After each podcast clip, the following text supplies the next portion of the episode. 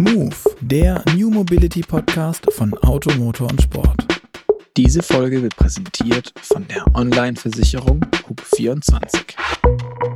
Hallo und herzlich willkommen zu Move, dem New Mobility Podcast von Auto, Motor und Sport. Mein Name ist Luca Leicht und mit mir heute hostet diesen Podcast mein geschätzter Kollege, der Patrick Lang. Hallo Patrick.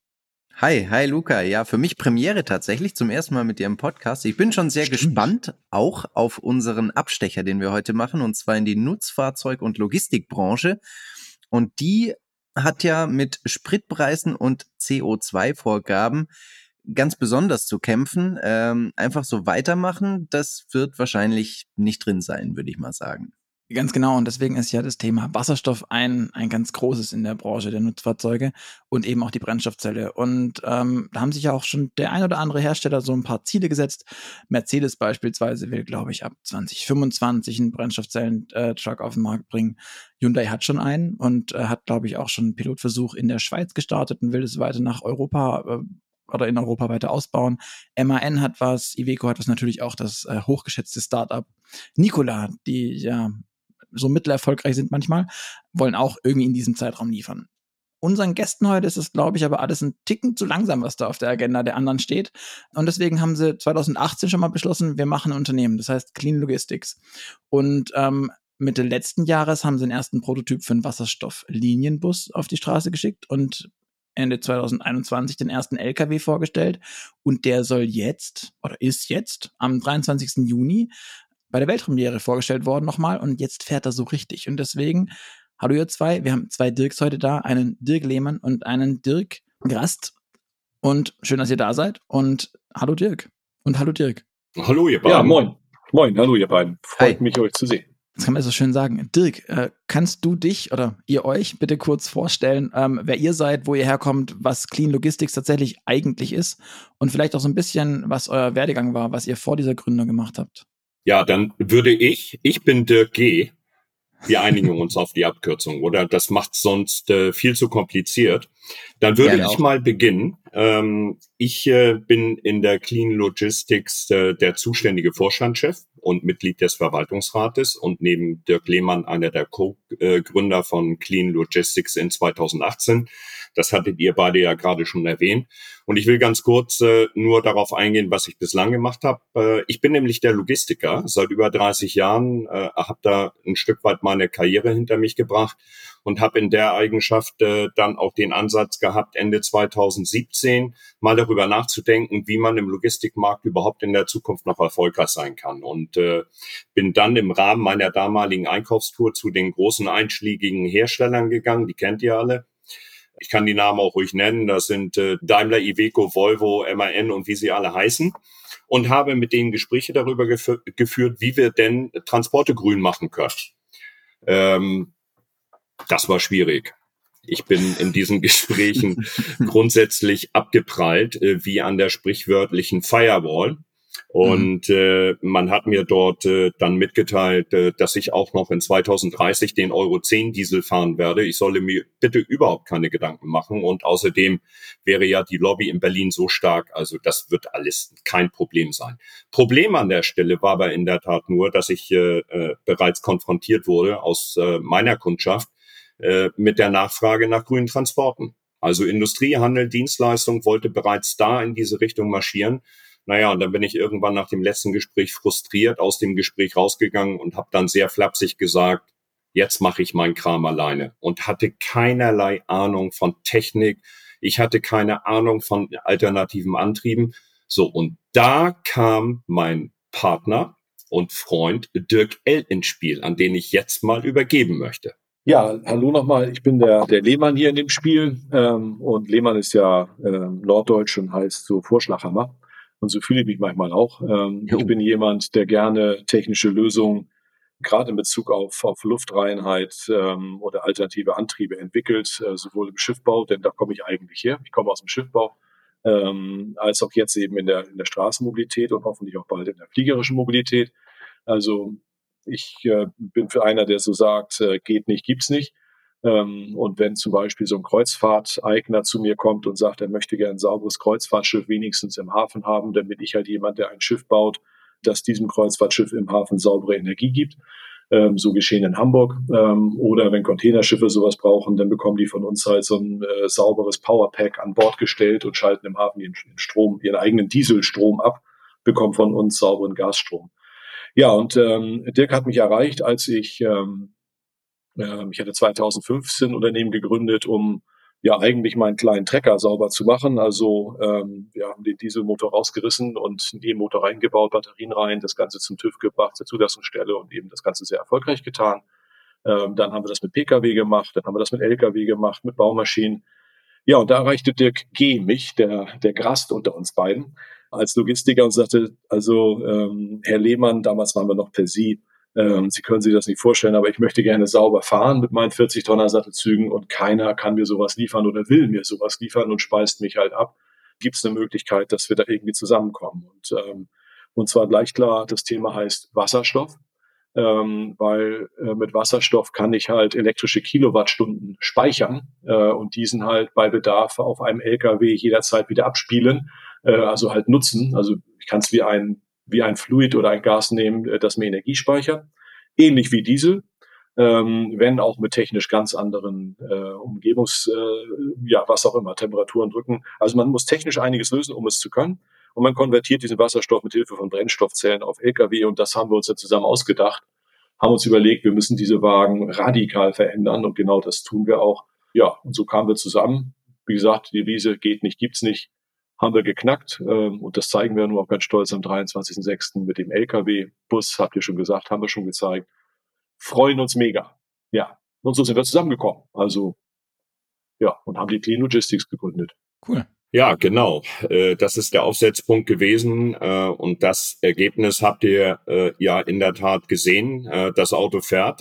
Das ist sogar in der Lage, durch seine Antriebstechnologie und unsere ja, technischen Möglichkeiten, die wir dort eingebaut haben. Und da hatte Dirk auch die glorreiche Idee, eine sogenannte elektrische Hinterachse zu verbauen mit äh, äh, Radnabenmotoren, die die Power tatsächlich dann auf die, äh, auf die Straße bringen können. Und das wird sicherlich den einen oder anderen Rennsport-Fan interessieren äh, bei euch. Mit dem Fahrzeug, was wir jetzt konzipiert haben, mit der Power können wir sogar Donuts drehen. Das ist, das ist ziemlich geil. Ähm, zu der Technik kommen wir nachher noch. Ich, äh, aber als kleinen Teaser vorweg, ich habe irgendwas gelesen von wegen 22.000 Newtonmeter Drehmoment. Ähm, aber mich würde vorab tatsächlich noch interessieren, wenn man ein Unternehmen gründet, dann macht man das doch im Normalfall in einem Markt, der leicht zugänglich ist, der einfach ist, in dem man schnell hohe Gewinne erzielen kann, in dem das Geld mehr oder weniger auf der Straße liegt.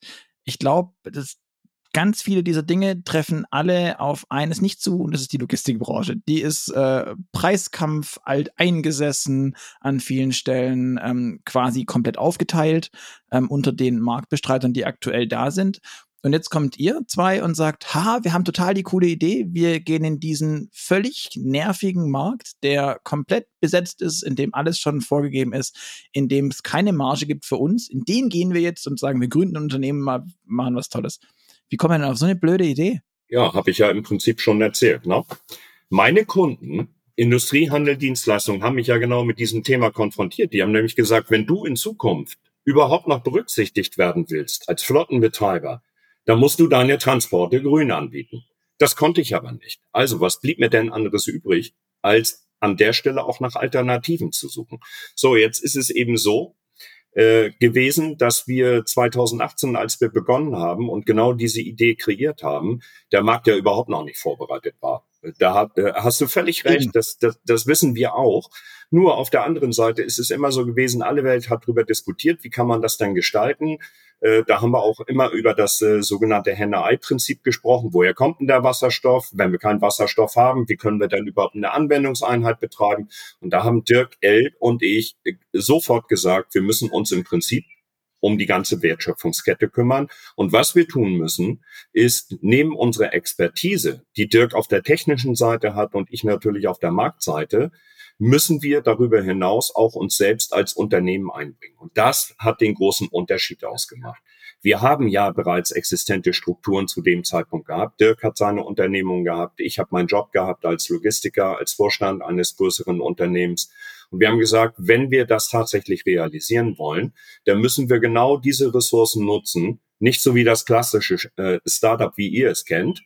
Da haben wir gesagt, wir müssen im Prinzip völlig anders vorgehen. Wir sind ein sogenanntes Silver Startup, ne? also nicht nur wegen meiner grauen Haare, äh, sondern, sondern schlicht und einfach deshalb, weil wir über die notwendigen Erfahrungen verfügen. Wir verfügen ein Stück weit über äh, das Backoffice, was erforderlich war, um das auch wirklich umzusetzen, was wir uns ausgedacht haben.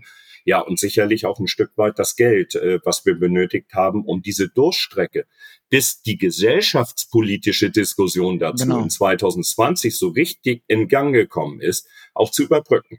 Also, was haben wir gemacht? Kurzum, wir haben natürlich eine Projektskizze aufgelegt, die haben wir damals beim Bundesverkehrsministerium aufgelegt. Die waren total begeistert. Wir haben einen, einen super Unterstützer gehabt äh, mit dem damaligen Staatssekretär im, im Verkehrsministerium, Enak Ferlemann, der es äh, zwischenzeitlich ja leider nicht mehr ist. Äh, Warum, das wisst ihr alle. Äh, ist nun mal so, hat einen Regierungswechsel gegeben, aber der war uns äh, wirklich sehr verbunden. Äh, der kam äh, in der Tat ja auch aus Niedersachsen, da hat er heute noch seinen Wahlkreis. Und äh, der hat's mit uns im Prinzip durchgebracht. Daraufhin haben wir dann im Oktober 2019 unseren Förderbescheid erhalten für den Bau der Prototypen, der ersten Prototypen, wobei ich aber dazu auch sagen muss, dass der Förderbescheid maximal 50 Prozent der Kosten abdeckt. Ne? Also der Förderbescheid mhm. war damals ausgestellt auf 3,2 Millionen. Also war auch klar, dass wir den Rest selber, wie auch immer, beizusteuern haben. Ja, und das haben die beiden Dirks gemacht.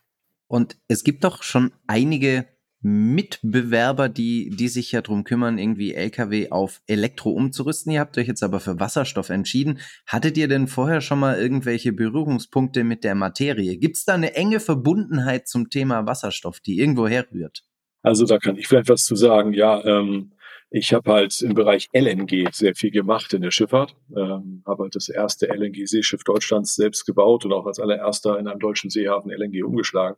Ähm, und ähm, ja, ich habe viel Zeit in China verbracht, ähm, dort eben auch am Clean Air Programm teilgenommen und ich habe den Fahrplan Chinas gelesen, was vielleicht nur wenige tun, aber ich habe es halt getan äh, und dann auch begriffen und gemerkt, äh, was haben die eigentlich vor und habe gesehen, der Fahrplan ist Umsteigen in der Mobilität auf Wasserstoff und das war as, as soon as possible, dazu ausrollende Infrastruktur und so weiter.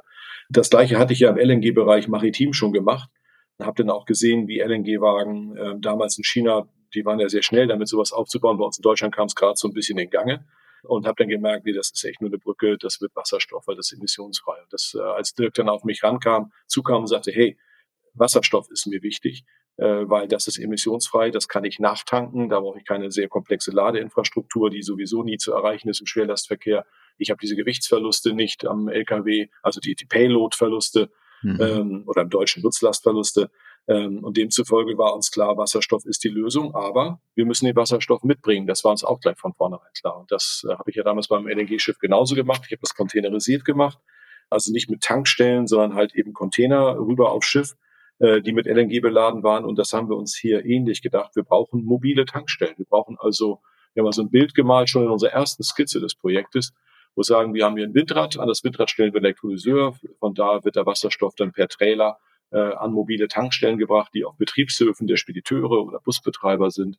Und die betanken dann ihre Fahrzeuge und wir werden erstmal uns um solche Wagen kümmern, die einen entweder A zu A Verkehr haben, also die rausfahren aus dem Betriebshof, irgendwas erledigen und wieder zurückkommen, oder ähm, die ein ABA die auf jeden Fall wieder zurückkommen zu, ihrer, zu ihrem Hof. Mhm. Und das, darum kümmern wir uns erstmal. Wir sind ja nur ganz kleinteilig. Ne? Wir bauen mal einen Wagen um. Wir haben damals gedacht, dann bauen wir vielleicht irgendwann mal im Jahr 10 um oder 20 das wird ja nicht der Wagen sein, der von Kopenhagen nach Meran fährt, sondern das ist ein Wagen, der einen Betriebshof Heimat hat. Und um die mhm. haben wir uns zunächst mal gekümmert, auch was Kunden angeht, was die Förderung angeht und so weiter. So sind wir angefangen. Aber Wasserstoff war für uns von vornherein das Mittel der Wahl.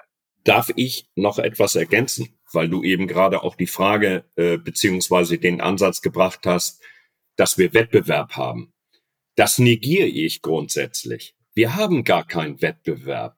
Wir haben schlicht und einfach Begleiter, die mit uns gemeinsam dafür Sorge tragen, den emissionsfreien Verkehr überhaupt erstmal in Gang zu bringen. Ich will euch das mal ganz kurz an einigen Zahlen darstellen. Wenn wir über Güterverkehr sprechen, dann sprechen wir in Deutschland äh, über 300.000 zugelassene Fahrzeuge über 7,5 Tonnen. Diese Fahrzeuge machen ungefähr 40 Prozent des CO2-Ausstoßes in der Mobilität aus. 2030 haben wir ein Klimaschutzziel. Das heißt, minus 48 Prozent CO2. Wenn wir das erreichen wollen, müssen wir natürlich ein bisschen was tun. Im Augenblick sieht es so aus, dass wir in Deutschland zugelassen emissionsfrei, und das sind sowohl batterieelektrische als auch Brennstoffzellenelektrische Fahrzeuge über 7,5 Tonnen, 100 zugelassene Fahrzeuge haben. Wir sind, das zur Erinnerung, heute im Juni 2022. 2030 sind noch siebeneinhalb Jahre und wir müssen, um tatsächlich diese 48 Prozent zu erreichen, in der Klasse, die ich gerade genannt habe, circa 240.000 Fahrzeuge zulassen. 240.000 bedeutet 239.900 Fahrzeuge, die noch gebaut und zugelassen werden müssen. Jetzt frag mich nochmal nach Wettbewerb.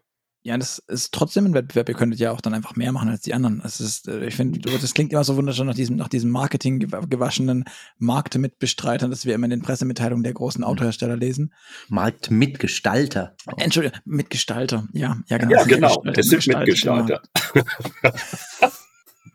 aber äh, okay, aber aber neu bauen ist ist ja die eine Sache. Jetzt hattet ihr gerade die Weltpremiere mit eurem Sattelschlepper, den ihr vorgestellt habt, der mit einer Wasserstoffbrennzelle fährt, aber ihr habt ja gar keinen neuen Truck entwickelt, sondern einen ausgemusterten quasi recycelt, oder? Ja, aus. Äh, naja, nicht ganz. Also genau. ausgemustert, nein, wir haben ihn aus dem Verkehr genommen. Ich habe ihm äh, ja. dem Dirk G einfach weggenommen, sag, komm, ich brauche den jetzt, äh, den bauen wir jetzt um. Äh, ja, aber wie geil ist das denn? Wir nehmen so einen Wagen und äh, schmeißen alles raus, was dieser liebe OEM da vorher reingebaut hat. Also wirklich alles. Es bleibt nur die Arme. Kabine, der Rahmen und die Vorderachse. Der Rest ist da komplett weg. Ne? Dieser komische, stinkende, wie heißt der, Motor, glaube ich, hieß dieses Ding. Denn dieses Zeug, was voll ist mit Öl, wo sie irgendwelche Räder drin drehen, nennt sich Getriebe. Denn diesen Kardanschaft, dann die Achse hinten mit diesem irrsinnigen Differential, so eine Guss-Starrachse. Das ist ja alles Technik, äh, die gab es ja schon zu Zweiten von Leuten, ähm, die Blödsinn in Deutschland gemacht haben. Ähm, also haben wir gesagt, weg mit dem ganzen Mist. Ähm, ich hab, bin da als Schiffbauer rangegangen und gesagt, so, jetzt machen wir einfach mal eine Antriebsachse ohne jedes Getriebe. Wir setzen den Motor quasi in die Zwillingsreifen, ähm, bauen dazwischen einen Stahlachskörper mit geschweißtem Stahl, wie sich das gehört als Schiffbauer. Ähm, und ähm, da drin haben wir reichlich Platz, weil die ist hohl, die Achse, ähm, und äh, können da ganzen Controller alles reinbauen, alles, was wir an Gedöns brauchen, um Bremsen anzusteuern. Die Bremsen lassen wir einfach so, wie sie sind, Scheibenbremsen hinten drauf. Ähm, der Rahmen ist dann leer, da habe ich Platz drin, um alles anzuordnen, was ich brauche. An Kühltechnik, an DC-DC-Wandlern, an Invertern, an Kompressoren für Hydraulik und so weiter. Ich habe zwischen den Rädern Platz für Batterien. Und da sind wir auch sehr konventionell. Wir nehmen das, was man machen sollte. Wir nehmen nicht brennbare und nahezu 100% recycelbare Batterien, Lithium, Eisen, Phosphat. Wir nehmen nicht diesen Chip, den andere nehmen in der Automobilität, das, was brennen kann. Es sind ja genug Busdepots mittlerweile abgebrannt, trotzdem lernt man daraus nicht. Unsere Batterien werden nicht brennen, können sie einfach nicht.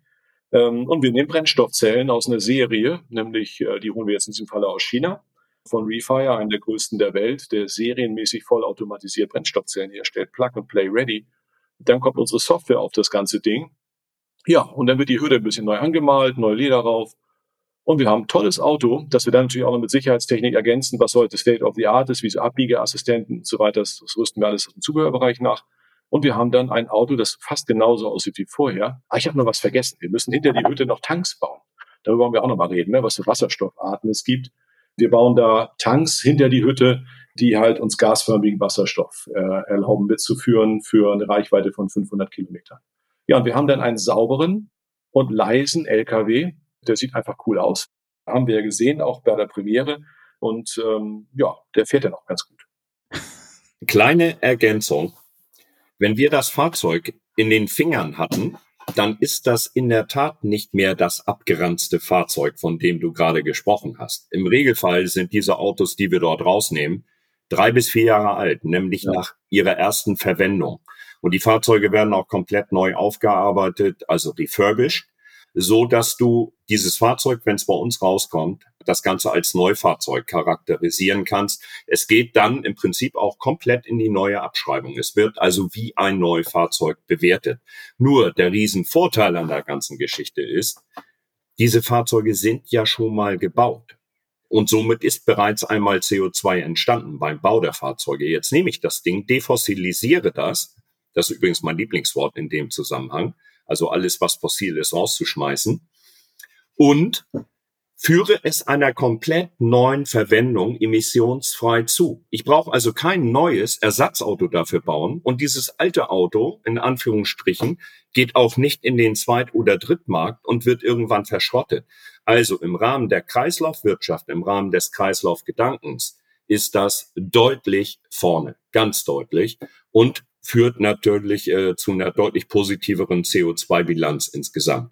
Aber das heißt, der Motor und das ganze gegossene Eisen, das im Automobilbau ja in der Regel nicht geschweißt wird, sondern gegossen, und Stahl, das ist quasi dann aber halt Sondermüll und wird nicht mehr weiter benutzt. Also da, da ist der Kreislauf so, so, so mittelcool gelöst. Wieso nicht? Du, du nein, nein, überhaupt nicht, weil ich hatte ja eben über die absoluten Zahlen gesprochen.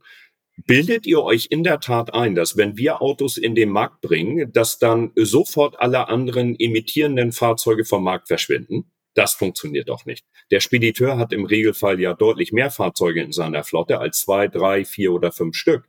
Und der braucht natürlich dann unter Umständen auch seine Ersatzaggregate und er behält ja die Aggregate, wenn wir sie ausgebaut haben und kann dann zum Beispiel im Ersatzverfahren seine Autos äh, dementsprechend auch in den nächsten Jahren äh, wieder damit bestücken. Also insofern werden auch die Aggregate, die wir ausbauen, einer Wiederverwendung zugeführt. Die müssen eben auch nicht neu gebaut werden. Und auch das gedacht im Rahmen der Kreislaufwirtschaft. Da stehen dann diese 16,5 oder 15, nee, 15,5 Liter äh, rein V6 einfach so auf Halde auf einer Europalette rum und warten, bis sie, bis sie als Ersatzaustauschmotor wieder, wieder, wieder ein zweites Leben bekommen. Das ist doch super, das, wenn du, wenn du so einen Motor brauchst und denkst, ach guck mal, da habe ich noch einen. Da, da liegt noch einer ja. rum. Mensch, da hinten im Eck, guck mal, da, die stapeln sich da, da im Hochregallager.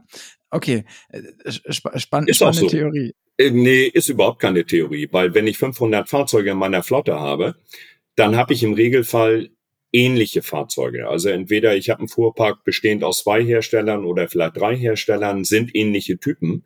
Und ihr glaubt gar nicht, wie oft es vorkommt, dass ich genau diese Reparaturen durchzuführen, äh, durchzuführen habe oder keine Ahnung, mir verreckt ein Motor, dass auch das passiert, dann habe ich die Möglichkeit, genau das über meine eigene Werkstatt, wenn ich eine größere Flotte betreibe, auch durchzuführen. Das ist sogar die Regel. Und dann habe ich meinen eigenen Motor bei mir und sag bei der Werkstatt, guck mal, kannst du bei mir abholen und, die, und den, den, den Schrotthaufen auch, der gerade nicht mehr fährt und dann nimmst du beides mit und dann gibst du mir das am Stück wieder zurück. Große, große Flotten haben im Regelfall sogar ihre eigenen Werkstätten. Spannend, inklusive Schrottplatz dann bald. Das ist auch, auch das, das war despektierlich, das will ich an der Stelle sagen. Okay, angenommen. Du hast gerade eben schon angesprochen, die, die Tanks braucht ihr auch ähm, und, und, Brennstoffzellen. Kannst du mal kurz skizzieren, wie so ein, also ihr habt schon angefangen, wie so ein LKW dann aufgebaut ist. Wir haben hinten eine Achse, das ist die Antriebsachse. Wir haben ähm, Tanks, die sind irgendwo hinter der Kabine und dann haben wir irgendwo noch Batterien im Unterbau. Die Brennstoffzelle sitzt dann wo? Die muss da ja auch irgendwie mit rein. Die Brennstoffzelle sind bei uns zwei, die packen wir unter die Kabine. Also da, wo vorher dieser, wie heißt das Ding, Verbrennungsmotor, ne? Äh, das ist stand. quasi ein Dualmotor, um das mit in, in, in Tesla Deutsch zu übersetzen. Nein, es ist ein Dual-Stromerzeuger. Wir haben ja ähm, kein, der Motor ist, wie gesagt, in den Zwillingsreifen. Das ist der Elektromotor. Stimmt. Das ist unser Motor. Motor heißt der Antreibende. Ähm, und äh, der Energieerzeuger, ähm, der ist äh, tatsächlich unter der Kabine platziert der ist schön leise und der produziert da sehr, sehr zuverlässig Strom und Wärme. Äh, das ist ja mhm. auch der große Unterschied zu diesen batterieelektrischen Unglückssachen. Ähm, wir erzeugen ja auch Wärme, während wir eine Wasserstoff-Brennstoffzelle betreiben. Also wir erzeugen Strom bei einer gewissen Spannung, ähm, und zwar Gleichstrom, und wir erzeugen Wärme bei 85 Grad, die wir hervorragend nutzen können. Aber jetzt ganz ohne Batterie kommt der nicht aus. Ich glaube, 200 Nein. Kilowattstunden Batterie habt ihr da. Ja, da das ist bei da rein. Das sind mal so knappe groß. zwei Taikans, nur mal so genau. nebenbei fast drei. Also es ist nicht nichts. Also Taikan also war dieser Lurch, der im Frosch, der, der im Teich rumschwimmt. Ne? Äh, nein, also ähm, wir haben tatsächlich Batterien, die sind beim Prototypen noch recht groß. Das liegt daran, dass mein Kollege Dirk G. sagt, du beim Prototypen hätte ich gerne Take Me Home Reserve, das kann ich durchaus verstehen, brauche aber eigentlich nicht. Wir können die viel kleiner machen und das wird auch bei den nächsten Trucks der Fall sein. Ähm, ich denke mal, dass wir die Batterie runterbringen so auf 70 Kilowattstunden. Warum brauchen wir dann noch immer so groß? Weil wir möchten ganz gerne eine Standreserve haben, wenn das Auto tatsächlich irgendwo abgestellt ist, äh, dass Klimaanlagen weiterlaufen, die ganzen Hydraulik- und, und äh, Pneumatikaggregate.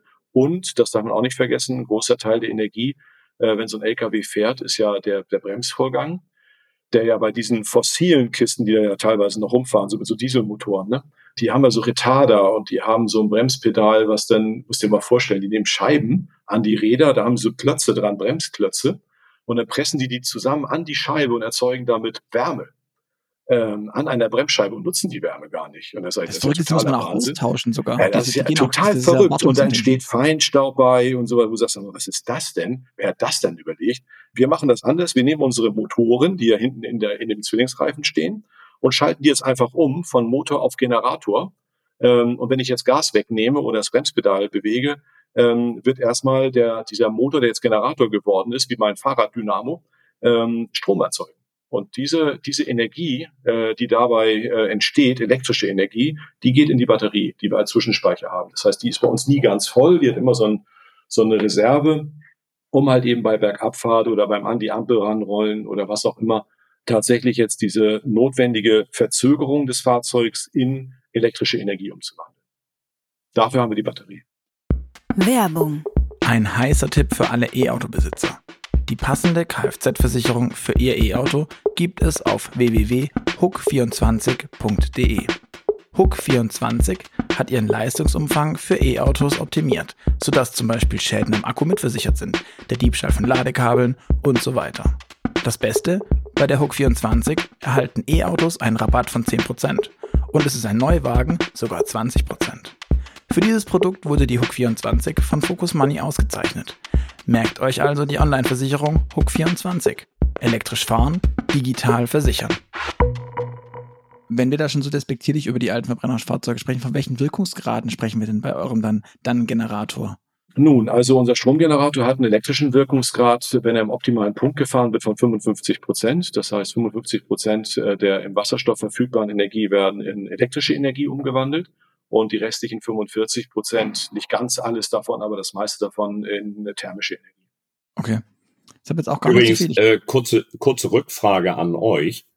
Ist der Taycan eigentlich dazu in der Lage, 40 Tonnen zu transportieren insgesamt mit Eigengewicht? Ich glaube, das macht das Luftfahrwerk nicht mit. Ich müsste noch mal kurz bei Porsche anrufen. Ich glaube aber nein. Ich glaube, das ist okay. so ein Fahrwerksthema. Okay. Ja, vom, Ach so, ein Fahrwerksthema bestimmt. Noch eine ergänzende Frage. Kann man im Taycan eigentlich auch Kaffee kochen, Fernseh gucken, schlafen, arbeiten und ja, schlafen vielleicht, ja, arbeiten vielleicht auch. Also aber für Kaffee kochen gibt's Nachrüstlösungen, aber ah, jetzt ja. mal so, okay. so offiziell. Okay. Also dafür brauche ich übrigens auch eine Batterie, weil ich habe ja sozusagen Ruhezeiten. Ne? Also meine Fahrer müssen ja auch mal irgendwann äh, ruhen und wollen es dann auch gemütlich haben, also entweder kühler oder wärmer wärmer, je nach Jahreszeit. Und dafür brauchen sie natürlich ein bisschen Energie, um diese Aggregate auch zu speisen. Also insofern, ohne eine Batterie wirst du nicht auskommen.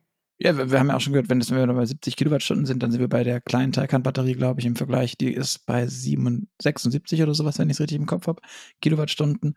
Ihr nehmt da jetzt LFP-Akkus, das heißt, ihr habt eigentlich ein Akkusystem, das generell eher langsam zu laden ist, das ähm, nicht ganz so eine hohe Energiedichte hat, aber dafür, also volumetrisch, dafür größer ist, aber im LKW hat man Platz. Das habe ich soweit verstanden.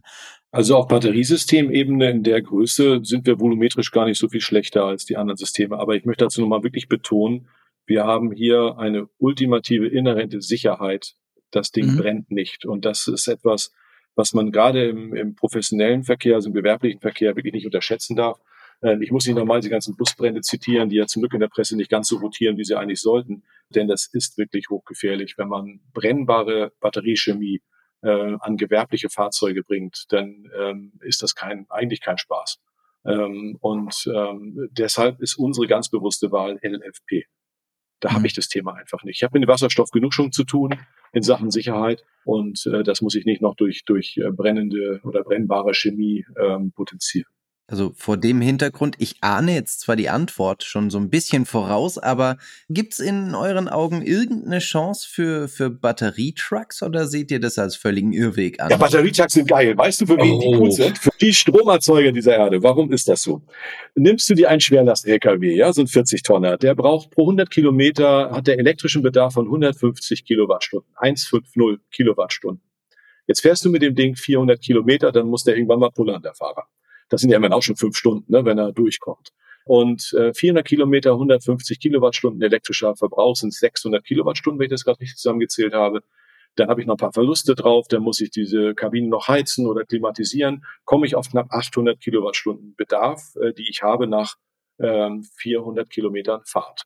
Äh, dann bin ich an einem Rasthof, wo ich ja als alleiniger Truckfahrer ankomme, gern gesehen bin. Da ist ja, der ist ja frei, der Rastplatz für mich und auch meine Ladestation. Äh, jetzt muss ich 8 Kilowattstunden nachladen. Das will ich äh, in einer Stunde machen. Dann brauche ich ja ähm, gut mit Batterieverlusten, mit Ladegerätverlusten ungefähr ein Megawatt Anschlussleistung für diesen einen LKW. Jetzt will ich das aber in 20 Minuten machen, wie das so ein Taycan ja verspricht, ne? wenn wir gerade bei dem gelandet waren, ja, äh, dann brauche ich das Dreifache an Energie, ich brauche also oder an Strom. Ich brauche dann drei Megawatt für meinen Eintrag. Jetzt nehme ich aber nicht meine Paradise-Raststätte, sondern ich nehme mir eine Raststätte, wie ich hier zum Beispiel gerade vorbeigefahren war, Hamburg-Stillhorn. Hamburg-Stillhorn ist so ein Autobahnrastplatz an der A1 ähm, im Herzen Hamburgs, ähm, auf dem typischerweise 50 Trucks stehen. Nachts sogar noch weitaus mehr. Jetzt wollen die ja alle laden. Mal ein Megawatt, um mal langsam zu laden, äh, bin ich bei 50 Megawatt. Nun, da ist der Süden Hamburgs dunkel. Aber Dirk, das ist ein bisschen unfair jetzt, weil wir haben vorhin Warum? die ganze Zeit, oder ihr habt eingangs gesagt, wir reden von A2A oder A2B mit gezielten Richtungen. Und jetzt bist du aber auf einmal beim Fernverkehr, wo Leute auf Rasthöfen übernachten und eben nicht mehr Luca. diese bekannten Strecken Luca, ich habe über, hab über 400 Kilometer geredet. Ich habe nicht über den Fernverkehr geredet. Bevor ihr beide da jetzt in euren persönlichen Diskurs abtaucht, würde ich gerne mal aus der Logistikrichtung beantworten. Und dazu kann ich euch Logistik sagen, ist Logistik ist, muss ich dazu sagen, Logistik ist, wenn man trotzdem lacht. Ja. Herr Lehmann. Ja. Darf ich jetzt bitte mal fundiert und äh, vernünftig darauf antworten als Logistiker? Danke. Sehr gerne. Jede logistische Anwendung wird in Zukunft ihre jeweilige Antriebstechnologie haben. Und keiner von uns verteufelt die batterieelektrische Lösung die sehe ich definitiv als sinnvoll im sogenannten Verteilerverkehr, wenn wir uns zum Beispiel in der Stadt bewegen, wenn wir einschichtig arbeiten, wenn wir eben genau diese Energiebedarfe nicht haben oder auch nicht über Nutzlastverluste sprechen müssen. Es ist in der Tat so, dass die jeweilige logistische Anwendung auch das Fahrzeug bestimmt, was ich als Flottenbetreiber kaufe. Und da sind alle emissionsfreien Antriebe tatsächlich äh, im Pot äh, und ich kann mir dann entsprechend dessen, was ich zu tun habe, was meine Aufgabe als Transporteur ist, das Fahrzeug auswählen, was ich darauf verwenden kann. Aber Dirk hat natürlich mit dem Punkt im Fernverkehr absolut recht.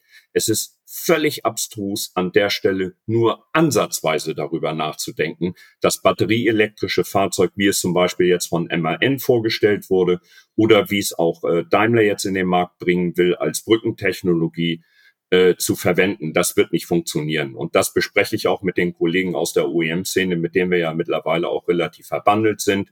Äh, da sind wir zumindest on speaking terms. Vor vier Jahren haben sie uns noch belächelt. Jetzt reden sie mit uns. Das wird schon ihren, äh, seinen Grund haben.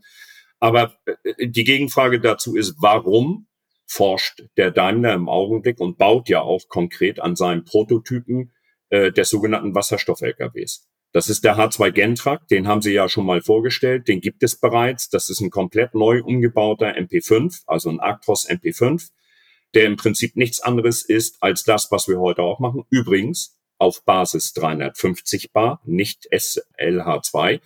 Vielleicht äh, äh, kurz zur Erklärung, Semi-Liquid Wasserstoff ist äh, die Qual der Wahl bei Mercedes, äh, weil sie sagen, wir wollen deutlich mehr Reichweite erzielen. Aber darüber können wir gleich sicherlich noch sprechen, wenn wir auf die Wasserstoffarten Gerne. kommen. Äh, aber äh, genau diese Punkte führen uns ganz klar dazu, dass wir sagen, wir schließen nichts aus. Und wenn bei uns ein Kunde möglicherweise sagt, ich will meinen LKW ausschließlich mit der Batterie bestücken, dann könnte ich mir vorstellen, dass wir prototypisch auch ein solches Fahrzeug bauen. Nur es macht eben von der Transportanforderung her in manchen Fällen schlicht und einfach keinen Sinn. Das kann ich auch gern so stehen lassen. Ich glaube, das ist auch genau das Ding. Weil du es aber gerade schon angesprochen hast, ähm, kann einer von euch beiden uns vielleicht kurz diese vier verschiedenen Typen von Wasserstoff erklären, weil es ist wissen die meisten wahrscheinlich nicht da draußen. Es ist ein bisschen so wie beim Benzin auch. Da gibt es auch alles Benzin, aber es ist halt dann doch Normalbenzin, super, super plus. Und beim Wasserstoff ist eben auch ein Ding mit Energiedichte und da ist halt nichts mit Klopfen. Ja, kann ich gerne machen als Techniker. Also wir unterscheiden halt zwischen gasförmigem Wasserstoff, den wir an Bord von Fahrzeugen nehmen können, und ähm, später auch mal flüssigen Wasserstoff. Ähm, und das sind im Moment so die gängigen Sachen. Es gibt noch viel mehr Varianten, aber ich will Sie zu sehr verwirren. Beim gasförmigen habe ich die Möglichkeit, bei Normaltemperatur ähm, Wasserstoff äh, auf sehr hohe Drücke zu komprimieren. Also entweder 350 Bar ist im Moment so eine gängige Größe ähm, oder gar 700 Bar. Ähm, 700 Bar ist zwar mathematisch gesehen das Doppelte vom Druck her, es ist aber eine erhebliche Mehrbelastung, wenn ich so etwas auf 700 Bar bringe. 700 ähm, Bar hat sich im Pkw-Bereich zurzeit so durchgesetzt bei den Wagen, die man serienmäßig kaufen kann. Das sind im Moment ja die äh, Hersteller Hyundai und Toyota, die hier serienmäßige Fahrzeuge in, in Europa am Markt haben.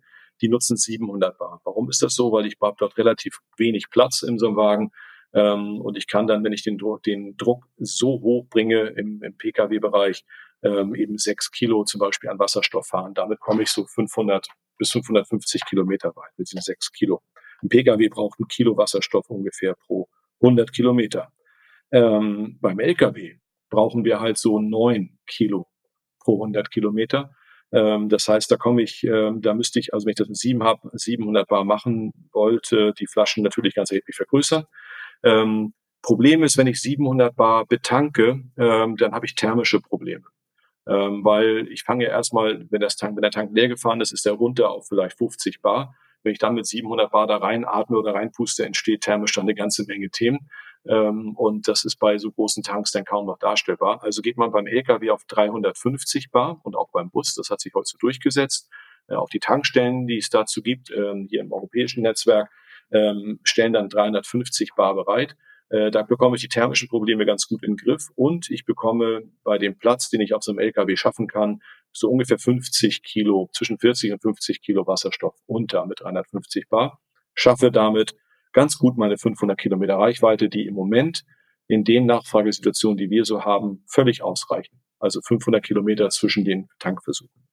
So, jetzt gibt es die Möglichkeit zu sagen, ich möchte jetzt aber gerne doch länger fahren. Ich möchte gerne Reichweiten von 700, 800, 900 Kilometer erreichen aus verschiedenen Gründen. Dann kann man sagen, okay, ich nehme dieses Tief, dieses Hochdruckgas, 350 Bar zum Beispiel, und kühle das runter ähm, auf minus 200 Grad. Was ich damit erreiche ist, wenn ich etwas kühle, wird es ja kleiner vom Molekül her. Selbst Wasserstoff wird dann nochmal kleiner. Äh, und ich bekomme einfach mehr da rein. Ich muss dann die Tanks natürlich zusätzlich isolieren, weil die mit einmal tief kalt sind. Und zwar kryogen, also höchst tief kalt minus 200 Grad, sagte ich gerade, wir reden teilweise sogar bei minus 250 Grad, aber immer noch gasförmig. Warum gasförmig? Weil an meiner Brennstoffzelle brauche ich den Wasserstoff gasförmig. Ne? Ich muss den an die Membran gasförmig leiten.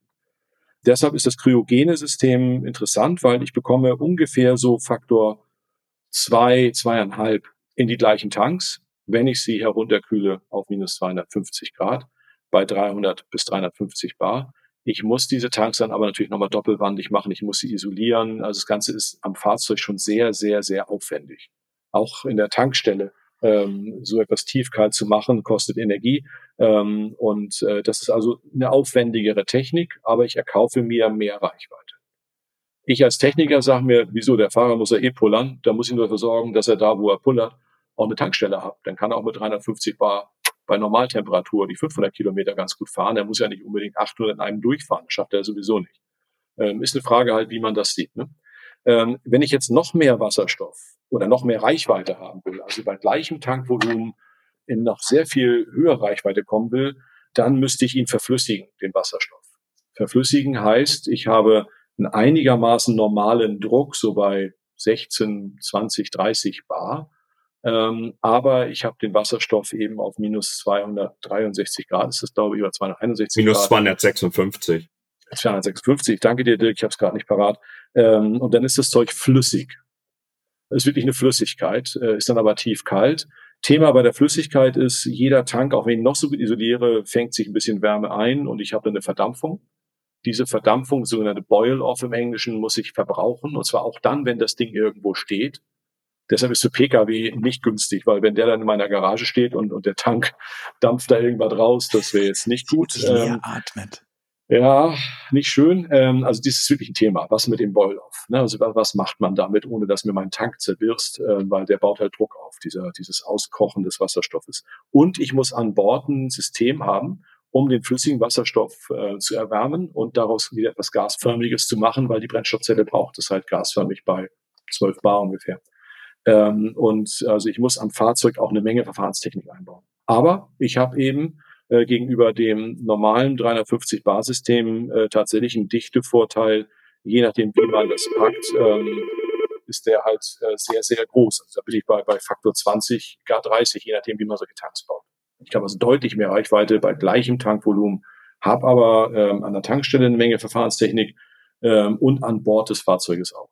Das sind so im Moment so die vier Arten, über die diskutiert wird. Wir haben uns erstmal auf die 350 Bar äh, festgelegt mit unseren Tanks, weil das ist verfügbar. Die Tankstellen gibt es schon.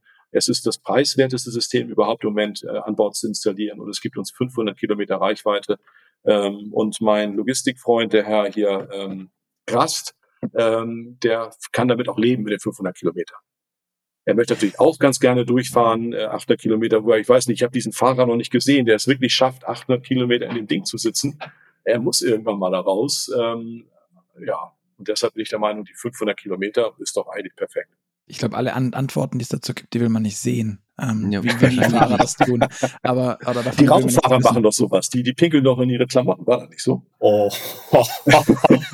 ich, ich, das, das kann nicht die Lösung sein für die Logistikbranche. Kann es, kann es einfach nicht. Wollen wir uns nicht vorstellen, wie ihr das schon sagt. Äh, war das übrigens am Telefon gerade Daimler, die sich äh, darüber mit dir unterhalten wollten, wie äh, äh, sie den Boil-Off-Effekt beim SLH2 in den Griff bekommen? Semi-Liquid? Nee, das war deine Frau, die wollte irgendwas von mir. Ah ja, okay. Verstehe. Da wollen wir jetzt auch nicht zu tief eintauchen, oder? genau, nein, das, das macht ihr einfach im Anschluss an unseren Podcast ja. dann und untereinander aus.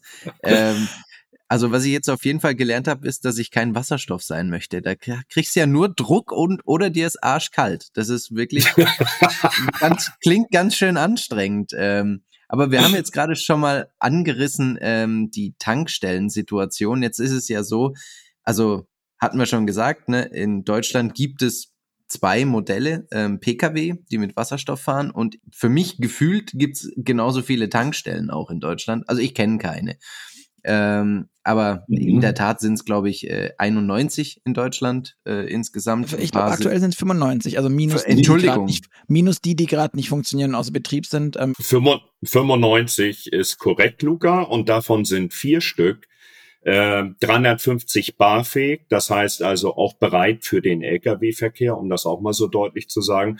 Und im Übrigen werden diese 95 Tankstellen, die wir in Deutschland von H2 Mobility haben, wir können den Namen an der Stelle ruhig nennen. Wir hatten auch schon mal einen Podcast mit denen. Natürlich. Das ist doch umso besser, dann weißt du ja, was äh, da gelaufen ist. Auf jeden Fall werden diese Tankstellen mit sogenannten grauen Wasserstoff betrieben. Und grauer Wasserstoff ist kein umweltfreundlicher Wasserstoff. Und wir haben den Anspruch, wenn wir grüne Transporte durchführen wollen, grünen Wasserstoff zu nutzen, also aus regenerativen Energien gewonnen oder Energieträgern gewonnen. Und wie sieht's da aus im, im Ausbau des Tankstellennetz? Also vier Stück, die 350 Bar können und das auch noch grau. Das klingt jetzt nach nicht viel aktuell. Nö, das ist in der Tat nicht viel und Dirk hat es im Prinzip vorhin ausgeführt. Als wir damals begonnen haben, war natürlich meine erste Frage, ja toll, wenn ich einen LKW habe, aber wie kriege ich den denn betrieben? Woher bekomme ich denn meinen Wasserstoff? Und da kam ja Dirk um die Ecke mit seinem Gedanken, wir nehmen das Windrad, wir packen den Elektrolyseur davor und davor bauen wir halt die, die äh, mobile Tankstelle auf, die ich dann nämlich auf meinem Betriebshof im Point-to-Point-Verkehr auch nutzen kann. Das heißt also, wir reden hier über ein relativ zartes Pflänzlein, dass wir je nachdem, welche Anforderungen gerade im Logistikmarkt unterwegs sind, auch tatsächlich darstellen können. Ich gebe euch mal ein, ein Beispiel, was jeder kennt. Wenn ihr heute zum Beispiel bei irgendeinem der großen Versandhändler irgendwas bestellt, dann hat der eins seiner Zentralleger in München. Das wird dann von München über Kassel äh, transportiert. Da wird es weiter verteilt und dann geht's weiter nach Hamburg zum Beispiel. Das sind jeweils Streckenabschnitte von 500 Kilometern, äh, die ich ganz einfach überwinden kann, indem ich in München eine Betriebshoftankstelle hinstelle. Das gleiche mache ich in Bad Hersfeld, also bei Kassel und in Hamburg ebenso. Damit kann ich diese Point-to-Point-Verkehre jederzeit unproblematisch betreiben und ich habe eine solche Tankstelle auch relativ schnell installiert, weil sie ja mobil ist. Das ist kein Thema. Nur ich werde den großen Wurf frei nach dem Muster Gießkannenprinzip und ich will jetzt mal über, überall eine Wasserstofftankstelle haben, äh, das wird mir nicht gelingen. Ich habe es gestern gerade gerade wieder gesagt, da habe ich auf einem auf einem Podium gesessen, da bin ich genau das gleiche gefragt worden und da habe ich nur gesagt, was wollt ihr eigentlich? Wenn ihr jetzt erstmal lange darüber diskutiert, was der Standard sein soll und wie wir die finale Lösung letztendlich darstellen wollen, dann diskutieren wir noch 2035 darüber. Wir müssen jetzt einfach an den Punkt kommen, wo wir genau diese Aktivitäten Schritt für Schritt umsetzen, um dann in der Breite zu wachsen, bis wir uns auf den Standard auch geeinigt haben. Sonst kriegen wir nichts gebacken. Denkt an die Klimaschutzziele. 2030 minus 48 Prozent. Das heißt, ihr habt euch jetzt quasi bei, dem, bei der Frage Henne oder Ei einfach für, für das Ei entschieden oder für die Henne? Ja, wir haben uns, Luca, wir haben uns, wir haben uns gar nicht entschieden. Wir haben damals gesagt, wir krempeln einfach mal die Ärmel hoch und machen das jetzt. Ja, Structure follows Strategy. Das ist im Prinzip der Ansatz gewesen. Wir sind voll ins unternehmerische Risiko gegangen. Wir haben gesagt, uns ist, ist wurst egal, was die uns alle erzählen. Wir tun's jetzt, stellen so ein Ding auf die Straße und dann werden wir mal schauen, was da rauskommt. Und genau das hat uns recht gegeben. Aber bei dem Tanken fällt mir dann trotzdem immer noch die Frage ein, wie lange dauert denn das, das zu tanken? Also so ein normales Wasserstoffauto, normal, äh, die Dinger sind so selten, dass sie leider nicht normal sind, dauert so sechs Minuten, ist meine Erfahrung, acht Minuten, wenn es hm. mit, mit Anmelden und so. Das funktioniert ja alles leider auch nicht immer das bisschen wie bei Ladesäulen auch. Manchmal hakt das halt ein bisschen, das System mit den Ladekarten oder Tankkarten. Wie sieht es aus? Wie lange dauert denn so ein, so ein LKW ähm, tanken, wenn der bei 43 Kilos ist? Äh, mit oder, oder 45 Kilo Tanks und ähm, der Mirai schon sechs, sieben Minuten dauert. 15 Minuten, ganz schnell beantwortet. Wieso geht das so viel Und ich weiß ja nicht, wo du ein Mirai getankt hast. Ich fahre jetzt seit einem Jahr Mirai und fahre ihn durch ganz Deutschland, äh, sogar nach Holland und Dänemark war ich da auch schon, aber ich habe da noch keine sieben Minuten verplempert und es hat immer funktioniert. Ich weiß nicht, was du für schlechte Erfahrungen hattest, kann ich überhaupt nicht teilen. Wie lange dauert das bei dir, das Laden oder tanken? Ungefähr vier Minuten bei Mirai, wenn er wirklich ganz leer war und ganz und ganz voll gemacht werden muss. Und das, das, wirklich das passt ja rechnerisch nicht zum zu den 43 Kilo, äh, wenn man das durchskaliert. Ja, weil wir reden über 700 Bar, die musst du ganz vorsichtig, da musst du sehr, sehr vorsichtig einen Tank aufbauen beim PKW, den Tankdruck aufbauen, du fängst langsam mhm. an und gehst dann hoch, um diese thermischen Probleme eben nicht zu haben. Das geht beim LKW sehr viel schneller bei 350 Bar. Ich kann da schon recht schnell mit hohen Drücken rein. Okay, verstehe. Also beim Diesel, wenn ich das vielleicht nochmal im Vergleich sagen darf, wenn ich da mit den großen Tanks ranfahre, dann stehe ich auch zwölf Minuten an der Zapfsäule, ungefähr zwischen zehn und zwölf, je nachdem, welche Drücke ich auf der Tankstelle habe. So, und äh, äh, die drei Minuten mehr, die machen bei mir den Bock nicht fett. Wenn ich das vergleiche mit äh, Ladefristen, äh, die ich dann durchzuführen habe, dann ist das im Vergleich absolut abstrus brauche ich nicht drüber nachdenken. Wäre jetzt auch meine nächste Frage gewesen, wie lange denn so ein Diesel braucht. Ich, hab, ich kann noch nie in Verlegenheit, einen 40 Tonner zu tanken. Ja, dann müssen wir das mal nachholen. Holen. Dann da wird noch Zeit. Aber das machen, nächsten, das machen, wir im nächsten Podcast. Da fahren wir einfach mal zur Tanke zusammen. dann stell aber sicher, Luca, dass die beiden Dirks ihre Kreditkarte dabei haben. Nicht, dass du das dann zahlen musst. Das wird ungemütlich sonst. Es kommt drauf an, mit welchem Fahrzeug er kommt. Wenn er ja, mit so einem ja. südafrikanischen Minentruck kommt, dann habe ich ein Thema. Das stimmt wohl. Ich glaube, bei den aktuellen Spritpreisen hätte ich schon mit einem ganz konventionellen genau. Da hast, da hast du schon mit dem VW Polo Diesel ein Thema, aber gut. Siehst du, und darum, lieber Patrick, habe ich mein VW Polo Baujahr 86 auf Elektro umgebaut und das ist richtig geil. Ach, neben dem Traktor den, auch noch ein Polo? Den, Oh, ja, klar. Hört und, auf, hört auf, fangt bloß nicht an, darüber zu reden. Und ein 1938er DKW auf Elektro, äh, das macht richtig Spaß. Ich habe hier Solaranlagen auf dem Dach und zahle nicht ein Groschen dafür, dass ich die tanken muss. Das klingt halt cool. Ähm, ja, und wirklich. auch ein bisschen beneidenswert. Wobei ich, also, also die, diese DKW sind ja nicht wirklich bekannt für tolle Fahreigenschaften, aber Sie haben auch abgeregelt auf 65, weil das ist ja ein Holzteil von 1938, da will man nicht schneller als 65 mitfahren. Aber trotzdem ist das, das geil, deswegen. mit quietschendem Reifen da mit so einem Porsche wegzuraten, weil der ist ja einfach elektrisch. Da haben wir so einen Twizy-Motor reingebastelt. Oh, super. Also auf jeden Fall optisch ansprechender als ein Twizy, Hammer. ohne dass ich dem jetzt Hammer. zu nahe treten das wollte. Ding ist, äh, ja, ja, das ist schon, ist schon. Fang bloß nicht an, über den DeLorean zu sprechen. Nee, nee, das ist auch cool. Nächstes Mal. Okay, dann, dann haben wir den damit ab, abschließend behandelt. Der ist einfach cool. Lassen wir es so stehen. Ja, genau. ähm, eure, eure Brennstoffzellen, die ihr, die ihr einbaut, ähm, sind ja auf Wasserstoff ausgelegt, wenn ich es richtig verstanden hatte. Genau. Ähm, grundsätzlich kann so eine Brennstoffzelle, zumindest kennt man das vom heimischen Heizungsbau, ja auch mit Gas betrieben werden. Wäre dann zwar nicht grün, und, sondern eher grau bis schwarz, je nachdem, wie das Gas produziert wurde. Ähm, wäre das aber generell auch ein Thema, um das um die ganze ähm, Sache noch ein bisschen zu pushen, etwas breiter aufzustellen als, ich möchte noch mal kurz sagen, vier, in Worten vier Tankstellen für LKWs aktuell. Vier. Ja, also diese vier sind ja tatsächlich die öffentlichen Tankstellen. Ne? Also wir haben ja auch gesagt, dass wir ähm, mit Energieprovider-Partnern, die wir noch nicht benennen können, aber bald benennen werden, ähm, eben auch das Konzept haben, dass wir tatsächlich grünen Wasserstoff am Windrad erzeugt auf Betriebshof-Tankstellen bringen. Ähm, und dann erhöht sich das ja schlagartig, weil die Kunden, die mhm. bei uns die ersten Wagen bestellen, die brauchen halt diese, diese Möglichkeit am Betriebshof. Die brauchen nicht zu diesen vier öffentlichen Tankstellen fahren. Ähm, da wird, und das wird grüner Kraftstoff sein, also grüner Wasserstoff. Aber die Frage war ja ähm, eine andere. Und ähm, der, der Punkt ist, ja, wie, wie bringt man das in Gange? Ne? Also mit Erdgas sicherlich nicht, weil eine Brennstoffzelle ist richtig effektiv, wenn sie tatsächlich Wasserstoff bekommt, und zwar reinen Wasserstoff in seiner reinsten Form.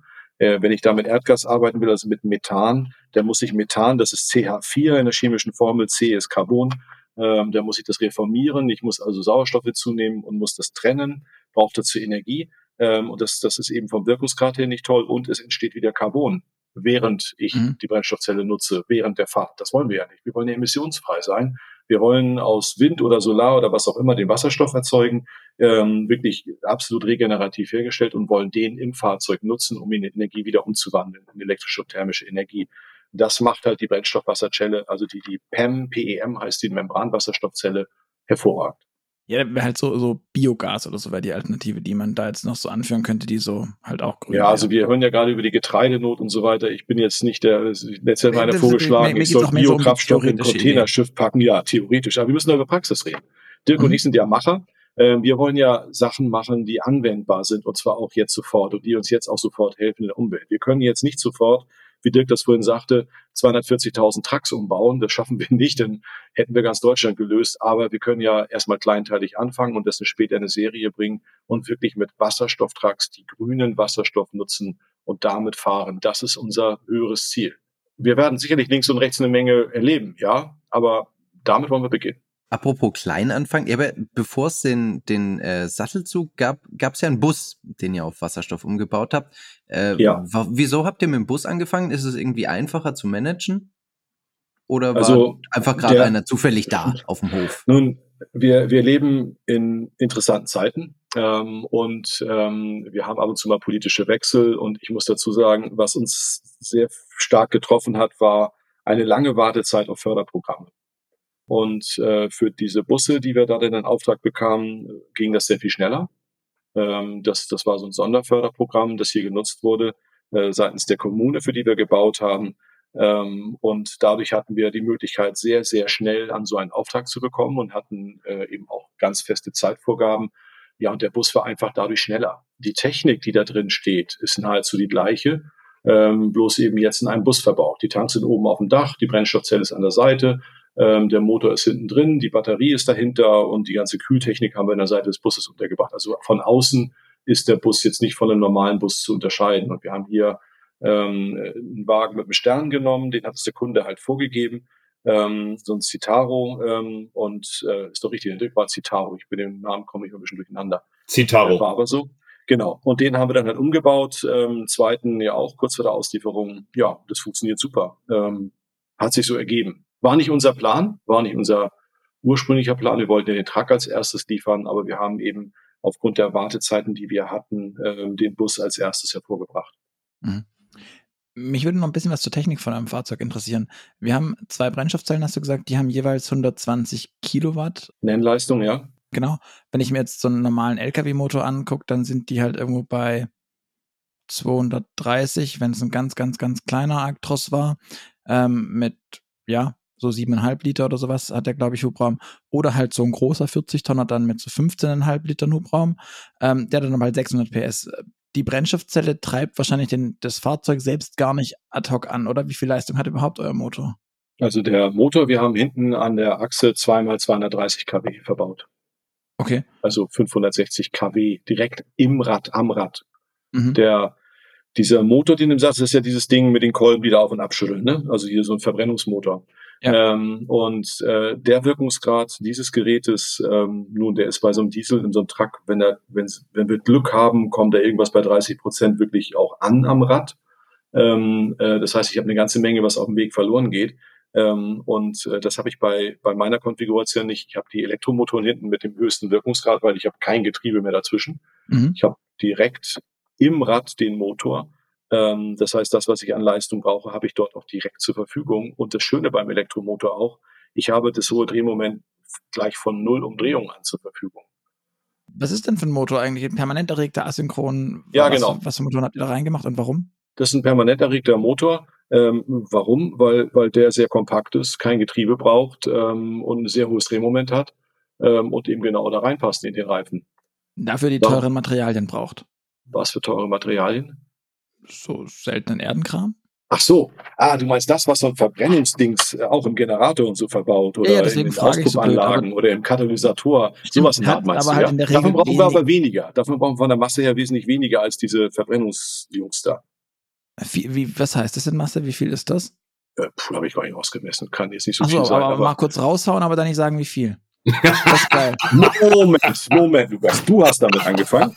Äh, sag mir erstmal, was es bei deinem Verbrennungskram ist, inklusive weniger. Katalysator und allem drum und dran und was sie da sonst noch so haben an tollen Sachen. Ähm, es ist definitiv weniger, aber ich müsste tatsächlich, das ist eine interessante Frage, die schreiben wir mal auf, äh, werden wir mal in unsere Gesamtbilanz mit reinnehmen. Da sind wir gerade bei, eine Gesamtbilanz zu erstellen, also Massen- und Mengenbilanz und äh, bin mir sehr sicher, dass wir da glänzen können. Ich sag nur, ich denk an meinen Abmahnungsblock. Ich habe ihn dabei. Ja, das war nicht zufriedenstellend. ich möchte übrigens mal kurz einwerfen, dass ihr mit eurer Leistung dann auf dem gleichen Niveau wie ein Porsche Taycan liegt. Aber nur so aus alter Verbundenheit, worüber wir vorhin so sprachen. Ne? Es ist aber interessant zu wissen, auch wenn der, ja, er hat weniger Nutzlast. Patrick, ich wollte sagen, ich freue mich auf deinen Taycan, wenn der tatsächlich an seiner Sattelplatte ähm, den 30 Tonnen beladenen äh, Trailer aufnimmt und damit über die Kasseler Berge rauscht. Ähm, ich finde, ja. ich will mal bei Porsche anfragen, vielleicht gibt es so einen Tech-Equipment-Aufsatz für, für also so wie eine Anhängerkupplung von, den von, von Mantai Racing dann, ja. Ja, also, ja, ein Carbon. Im Ernst, bei manchen Spoilern der Porsche fragt man sich echt, wo ist da jetzt die Sattelplatte? Die müsste da eigentlich auch noch mit drauf. Du willst doch jetzt nicht auf den GT3 ansprechen, oder?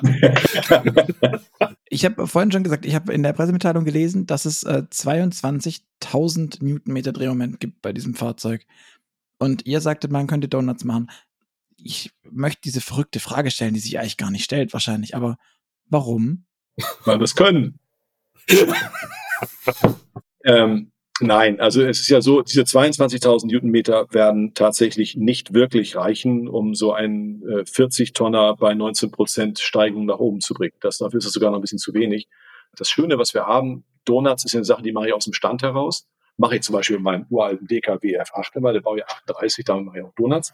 Ähm, Handbremse ziehen und loslegen. Bei dem Truck wollen wir gar keine Donuts ziehen. Wir müssen ja sehen, dass wir es im Moment im Griff halten.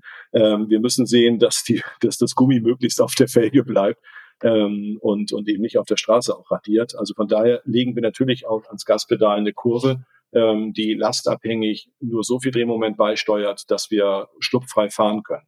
Ähm, also Antriebsschlupfregelung.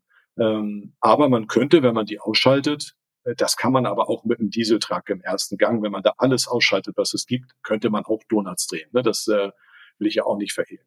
Ähm, nur beim, beim E-Motor ist es halt noch deutlich brutaler, weil das Drehmoment halt nahezu komplett bei Null Umdrehungen anliegt.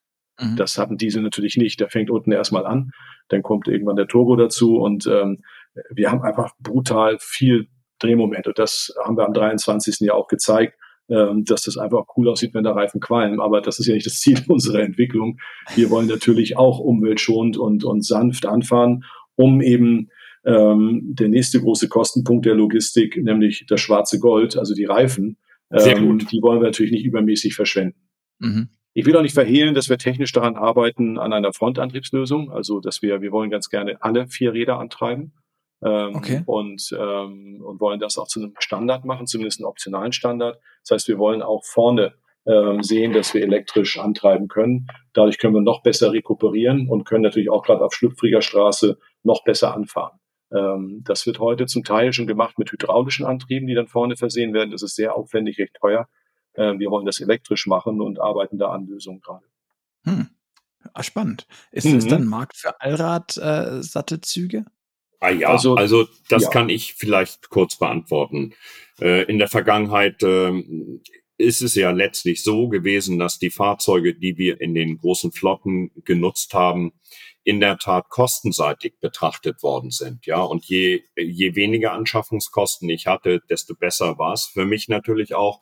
Ich hätte mir eigentlich äh, in den letzten Jahren immer schon ein allradgetriebenes Fahrzeug gewünscht, weil ich einfach diese Anfahrtprobleme nicht habe, insbesondere an der Berganfahrt oder wenn ich in sogenannten Taschenrampen stehe äh, dann, mhm. dann ist das natürlich relativ problematisch. Habe ich einen Vierradantrieb, dann habe ich dieses Problem einfach nicht mehr. Mhm. Ich habe eine völlig andere Traktion und äh, äh, vor allen Dingen äh, bin ich dann äh, deutlich reifenschonender unterwegs. Wenn ich nur auf der Antriebsachse hinten was drauf habe, äh, das weißt du selber, hast du mit Sicherheit auch schon mal wahrgenommen, dann kann ich im Kreuzverfahren Reifen wechseln, wenn ich dann die gleichen äh, äh Reifen mhm. habe.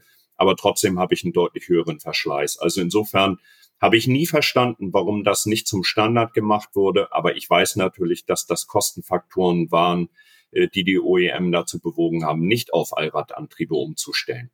So, und das ist etwas, wo ich dir jetzt sage, wir sind jetzt in der Phase mit dem Fahrzeug, wo wir auch über andere Preisigkeiten sprechen.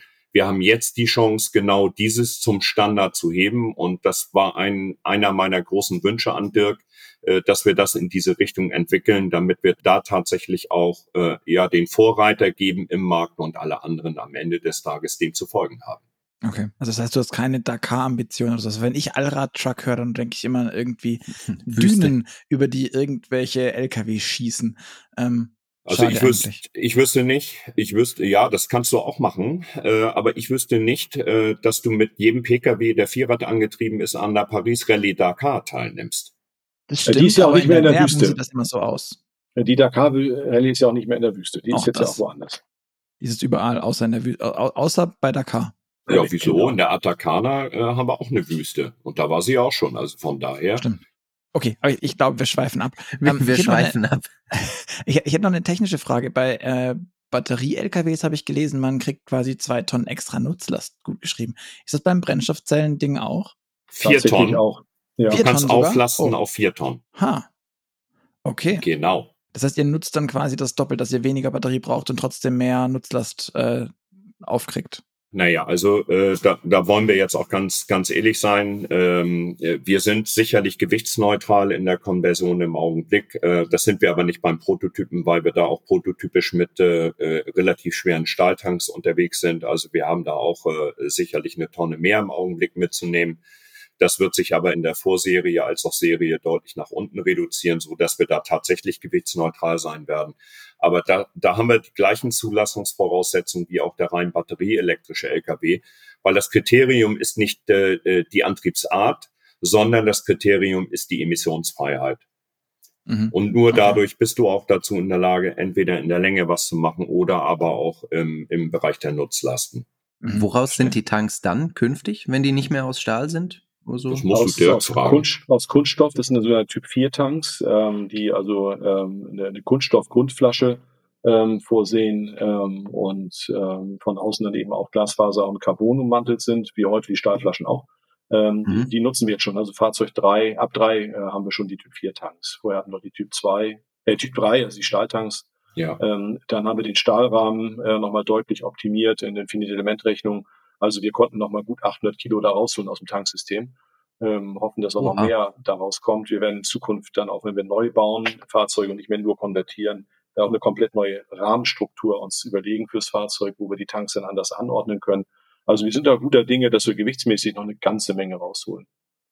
Aber man muss ja erstmal bauen, empirisch, ähm, und dann sehen, dass man äh, die Sache runterbringt. Du hast gerade, ich, ich wollte jetzt gerne eigentlich so generell weit weitergehen in unserem Thema, aber du hast gerade Neubauen gesagt. Das heißt, ihr oh, plant oh, auch oh, oh, eigene oh. LKW zu bauen? Oh, oh, also, oh, oh. das so ist, das ist prototypisch so, dass wir natürlich äh, sehen müssen, wenn wir ähm, überlegen, wo geht's eigentlich hin, ähm, dass wir auch äh, zeigen müssen, wir müssen auch mal was Neues bauen, ja. Das wird aber ein radikaler Schritt sein, der nicht so einfach an den Markt zu bringen ist, weil wenn man das Ding größer bauen will, also in mehreren Stückzahlen, muss man das komplett homologieren alles.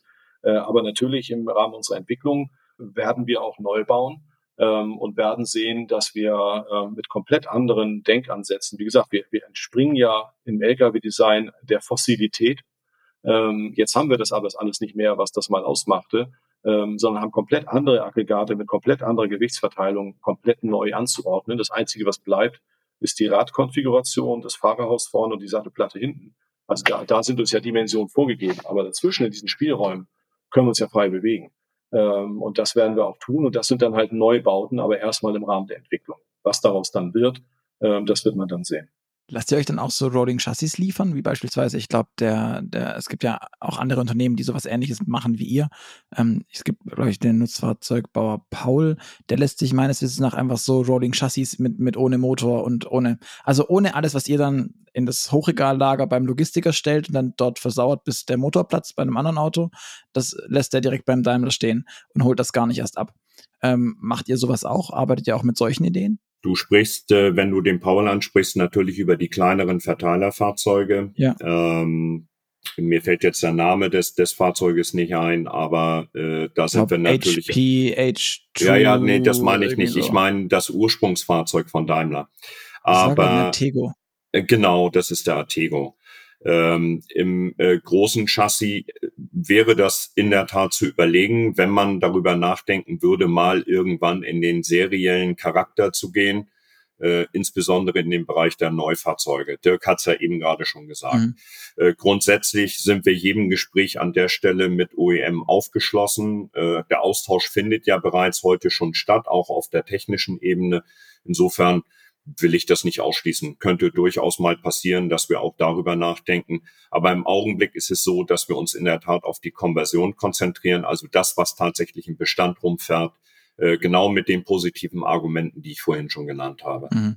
Dann will ich nochmal weiter in Richtung, wer sind denn eigentlich eure Kunden? Du hast vorhin schon gesagt, es gibt so ein paar Verteilideen. Ihr wollt ähm, A2A ähm, Logistiker ansprechen, ihr wollt A2B, aber quasi fest oder A2B, also ABA Logistik. Ja wer ist das? Das sind ja dann vermutlich nicht die, die großen DB Schenkers, sondern das sind dann, ist das der Sprudelieferant von nebenan? Wer ist das?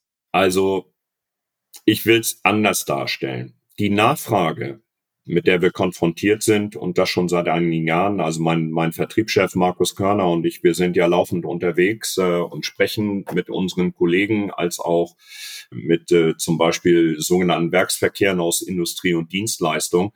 Das ist wirklich von A bis Z, die gesamte Bandbreite aller derjenigen, die Flotten betreiben. Und du hast eben gerade ein paar Namen genannt, auch mit denen sind wir im Gespräch. Es gibt aber auch die Möglichkeit, in neuen Konzepten zu denken. Äh, das seht ihr in der Schweiz. Äh, unser Kollege Huber hat das da ja par excellence durchgezogen dass er sogenannte Pay-per-Use-Modelle in den, in den Markt gebracht hat. Auch das sind Ansätze, über die wir natürlich mit den entsprechenden Energieerzeugern äh, als auch möglichen Service-Providern für die Infrastruktur sprechen. Also da wird sich sicherlich auch einiges an Änderungen ergeben. Ein unserer Kunden werdet ihr wahrscheinlich bereits wahrgenommen haben. Das ist Highlane in, in Köln. Das mhm. ist eine 100 Prozent äh, Tochter der DEVK. Wenn man da ein bisschen tiefer reingeht, dann weiß man, dass DEVK auch investiert ist in in DB Schenker. Äh, und äh, die haben zum Beispiel sehr klar gesagt, dass sie jedes emissionsfreie Fahrzeug, was äh, Highline liefern kann, auch abnehmen werden. Also insofern sind indirekt auch dort unsere Kunden anzusiedeln. Konkreter werdend, ähm, wir sprechen sowohl mit den großen Spediteuren in den sogenannten Streckenverkehren als auch mit großen Industrieunternehmen, auch aus der Automobilindustrie, die ihre Fuhrparks alle umstellen wollen. Ich will jetzt konkret keine Namen nennen, weil wir dort noch keine Verträge äh, gezeichnet mhm. haben.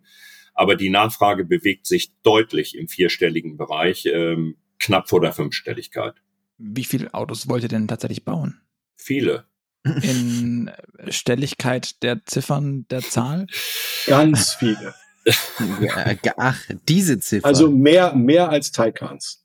Hm. Ich, es ist ich ein kann Wort. Da, ist der Taycan nicht das meistverkaufte Auto gerade oder irgendwie sowas von Porsche? Ja, ja das stimmt. Ja kein. Das stimmt. Das ist wahr. Hat er eine Aber Wartezeit ich, wie ein Trabant, war das nicht so? Ihr schweift also da, schon wieder ab. Da Stimmt. war die Wartezeit auch lang. Das ja, Ihr aber, schweift genau. ab. Ich, ich würde die Frage doch gerne konkret beantworten wollen, weil ja, super. die Menge an Fahrzeugen ist natürlich davon abhängig, wie viel Kapazität wir aufbauen können in den nächsten Jahren. Und ähm, auch die Zahlen könnt ihr ja teilweise der Presse, die bereits äh, sich mit uns beschäftigt hat, entnehmen.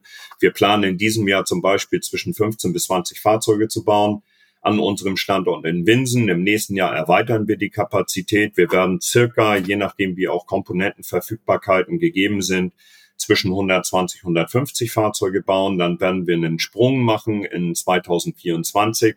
Da haben wir dann unsere erste größere Halle bereits fertig, die wir voll auslasten können. Übrigens auch in Winsen, werden parallel aber auch an weiteren Konzepten arbeiten. Da werden wir dann ungefähr im Bereich von 800 äh, äh, Fahrzeugen liegen. Äh, und wir werden dann die Vierstelligkeit überschreiten im Jahr 2025. Ihr habt in einem Schaubild ähm, skizziert, ähm, dass die kompletten Kosten, wie, wie heißt es da, Total Cost of Ownership, TCO, ich. ja. Äh, genau, der TCO, dass ähm, der für einen Truck von euch so ab 2024 ungefähr den eines Dieseltrucks unterbieten kann. Also da äh, schreibt ihr im Schaubild irgendwas bei knapp, knapp über 80 Cent pro Kilometer, glaube ich. Und äh, dafür nennt ihr zum Beispiel höhere oder steigende Dieselkosten, klar, und ähm, auch höhere CO2-Abgaben, die jetzt gestaffelt angezogen werden. Äh, gleichzeitig sprecht ihr da von sinkenden Komponentenpreisen für diesen Wasserstoffantrieb. Aber von sinkenden Komponentenpreisen. Da habe ich jetzt in der letzten Zeit also wirklich gar nichts gehört äh, mit Halbleitermangel und Zulieferproblemen. Und ist, ist die Prognose tatsächlich noch zu halten? Ja, Absolut. Also die Antwort ist eindeutig ja. Das hat etwas mit der Skalierung äh, zu tun. Wir sind im Augenblick mhm. in allen Bereichen, die mit der Brennstoffzelle zu tun haben oder überhaupt mit den Brennstoffzellen elektrisch angetriebenen Fahrzeugen prototypisch unterwegs. Da sind wir wieder bei den aktuellen Zulassungszahlen, die ich ja vorhin auch genannt habe. Je mehr Fahrzeuge und jetzt verstehst du, warum ich nicht von Wettbewerb rede, sondern wirklich von Kollegen, mit denen wir gemeinsam emissionsfreie Fahrzeuge in den Markt bringen. Jedes Fahrzeug, was in den Markt geht, führt dazu, dass wir ganz sicher Kostendegression in den Komponenten finden werden. Denn gerade der Zuliefermarkt wird sich ja auch etablieren und auch da wird sich relativ schnell die Spreu vom Weizen trennen. Ob wir jetzt über eine Brennstoffzelle reden, über das Tanksystem, über die Batterien oder möglicherweise auch über die äh, elektrisch angetriebene Achse, die wir ja im Übrigen selbst im Griff haben. Die haben wir selber konzipiert und wir werden sie auch in Zukunft selber bauen. Also insofern wissen wir sehr wohl sehr genau, dass sich äh, diese Dinge auch in die Richtung bewegen werden. Und es wird euch äh, auch sicher nicht überraschen, dass wir bereits heute mit solchen Komponentenlieferanten oder Produzenten äh, Gespräche über Mengen führen, die wir dann in den nächsten Jahren ausrollen wollen. Also von daher wissen wir, dass wir da auch mit Kostendegression rechnen dürfen. Mhm. Dass der Dieselpreis möglicherweise weiter steigt, darüber müssen wir uns nicht unterhalten. Eine Komponente hattest du eben äh, äh, kurz vergessen, Patrick, die noch ganz maßgeblich ist, hat sicherlich auch etwas mit Subventionierung zu tun und wird irgendwann dann wieder wegfallen. Aber im Augenblick ist es so, die Fahrzeuge, äh, die wir auf die Straße bringen, sind allesamt mautbefreit. Und die Maut äh, oh. macht durchaus einen erheblichen Anteil in, in der Kalkulation der Spediteurs aus. Wir reden dort wenn wir im äh, sogenannten erweiterten Nahverkehr oder Fernverkehr unterwegs sind, über eine Anteiligkeit von 85 Prozent der Gesamtfahrleistung. Das bedeutet, bei 100.000 Kilometern im Jahr, die ein solches Fahrzeug durchschnittlich auf die Straße bringt, dass wir damit 25.000 Euro äh, rechnen. Äh, und das ist bei, bei einer Nutzungsdauer eines emissionsfreien Fahrzeuges, so wie wir es auf die Straße bringen, von zehn Jahren, äh, durchaus erheblich. Und das hast du auf den CAPEX anzurechnen, also auf die Anschaffungsseite. Das sind 250.000 Euro, die nicht ganz unerheblich sind.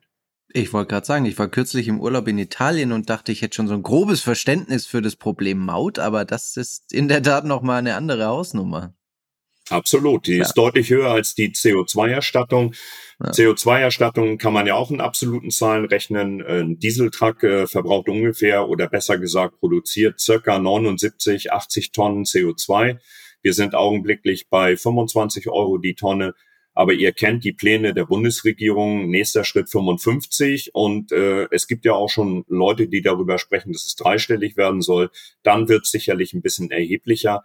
Aber wenn ich das in absoluten Zahlen ausrechne, 80 mal 25, dann bin ich bei 2000 Euro. Das ist ein Zehntel der Mauteinsparung.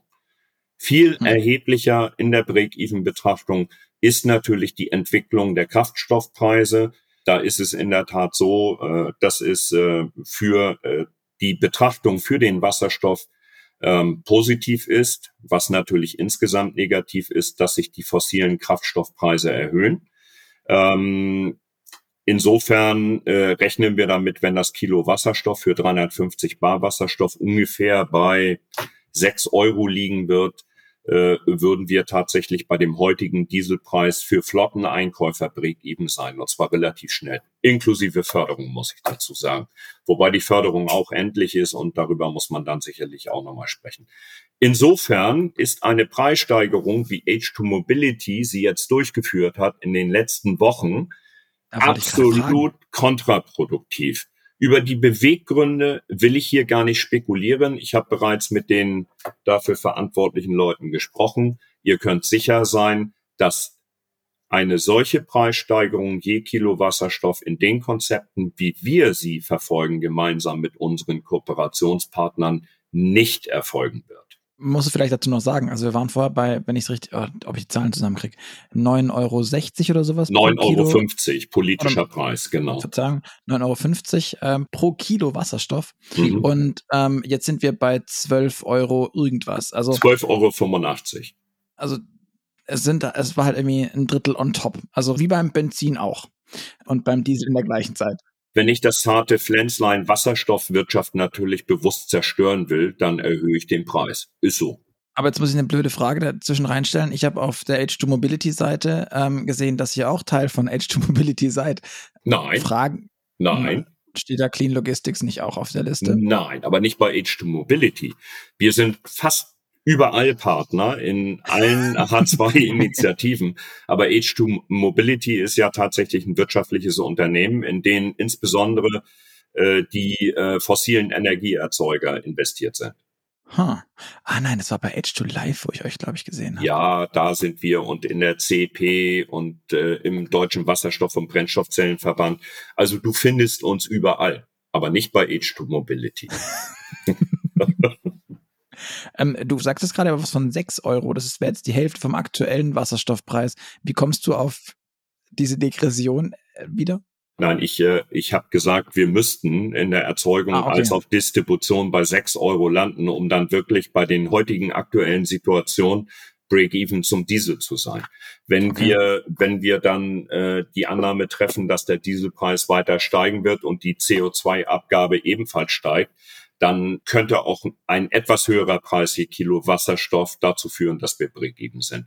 Da müssen wir mhm. aber erstmal hinkommen. Ich kann euch aber sicher sagen, äh, dass uns auch die Energieerzeuger, die insbesondere mit diesen lokalen Konzepten arbeiten, die wir dargestellt haben, äh, diese Prognose durchaus mittragen. Auch die denken über Skalierung nach. Auch die äh, sind mhm. natürlich verhaftet in den entsprechenden Investitionskosten für äh, Elektrolyseure für ihre jeweiligen Verdichtereinheiten etc.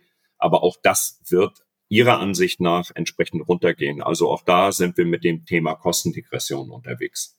Okay. Du hast es vorhin schon gesagt, ihr wollt etwa 1000 Fahrzeuge ab mit, also ab Mitte des Jahrzehnts ähm, auf die Straße bringen pro Jahr.